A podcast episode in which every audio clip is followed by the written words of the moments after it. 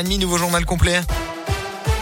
Bonjour Alexis, bonjour à tous. Et à la une aujourd'hui, Cécile Bourgeon placée sous le statut de témoin assisté dans l'affaire des violences sur son autre fille, la petite sœur de Fiona. C'était en 2013. La fillette avait alors un an et demi. C'était lorsque Cécile Bourgeon et Berken Maclouf avaient été interpellés à Perpignan après leur fuite de Clermont-Ferrand. Selon la montagne, l'Institut médico-légal des Pyrénées-Orientales avait alors constaté des hématomes au niveau de l'oreille de la fillette. Cécile Bourgeon purge actuellement une peine de 20 ans de réclusion criminelle reconnue coupable de coups mortels sur sa fille Fiona dont le corps n'a toujours pas été retrouvé. 15 ans de réclusion criminelle, c'est ce à quoi a été condamné un quinquagénaire pour le meurtre d'un homme en 2018 à Ambert. La victime âgée de 34 ans avait été tuée de plusieurs coups de couteau. Son corps retrouvé dans l'appartement de l'accusé.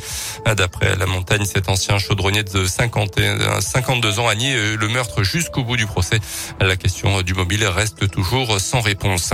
Pas encore officiellement candidat à sa propre succession, mais déjà qualifié en théorie. En tout cas, Emmanuel Macron a franchi hier le premier, le cap des 500 signatures d'élus nécessaires pour se présenter à l'élection présidentielle du mois d'avril. 529 parrainages pour l'actuel chef de l'État, 324 pour Valérie Pécresse pour les Républicains, 266 pour la socialiste Anne Hidalgo, qui sera d'ailleurs en visite à Clermont-Ferrand aujourd'hui. En bref, la cérémonie d'ouverture des Jeux Olympiques d'hiver de Pékin ce vendredi, c'est à 13h heure française des Olympiades sans public à cause de la pandémie et avec 100% de neige artificielle. Hier, la Française Perrine Lafont s'est qualifiée pour la finale du ski de boss. Ça sera ce dimanche.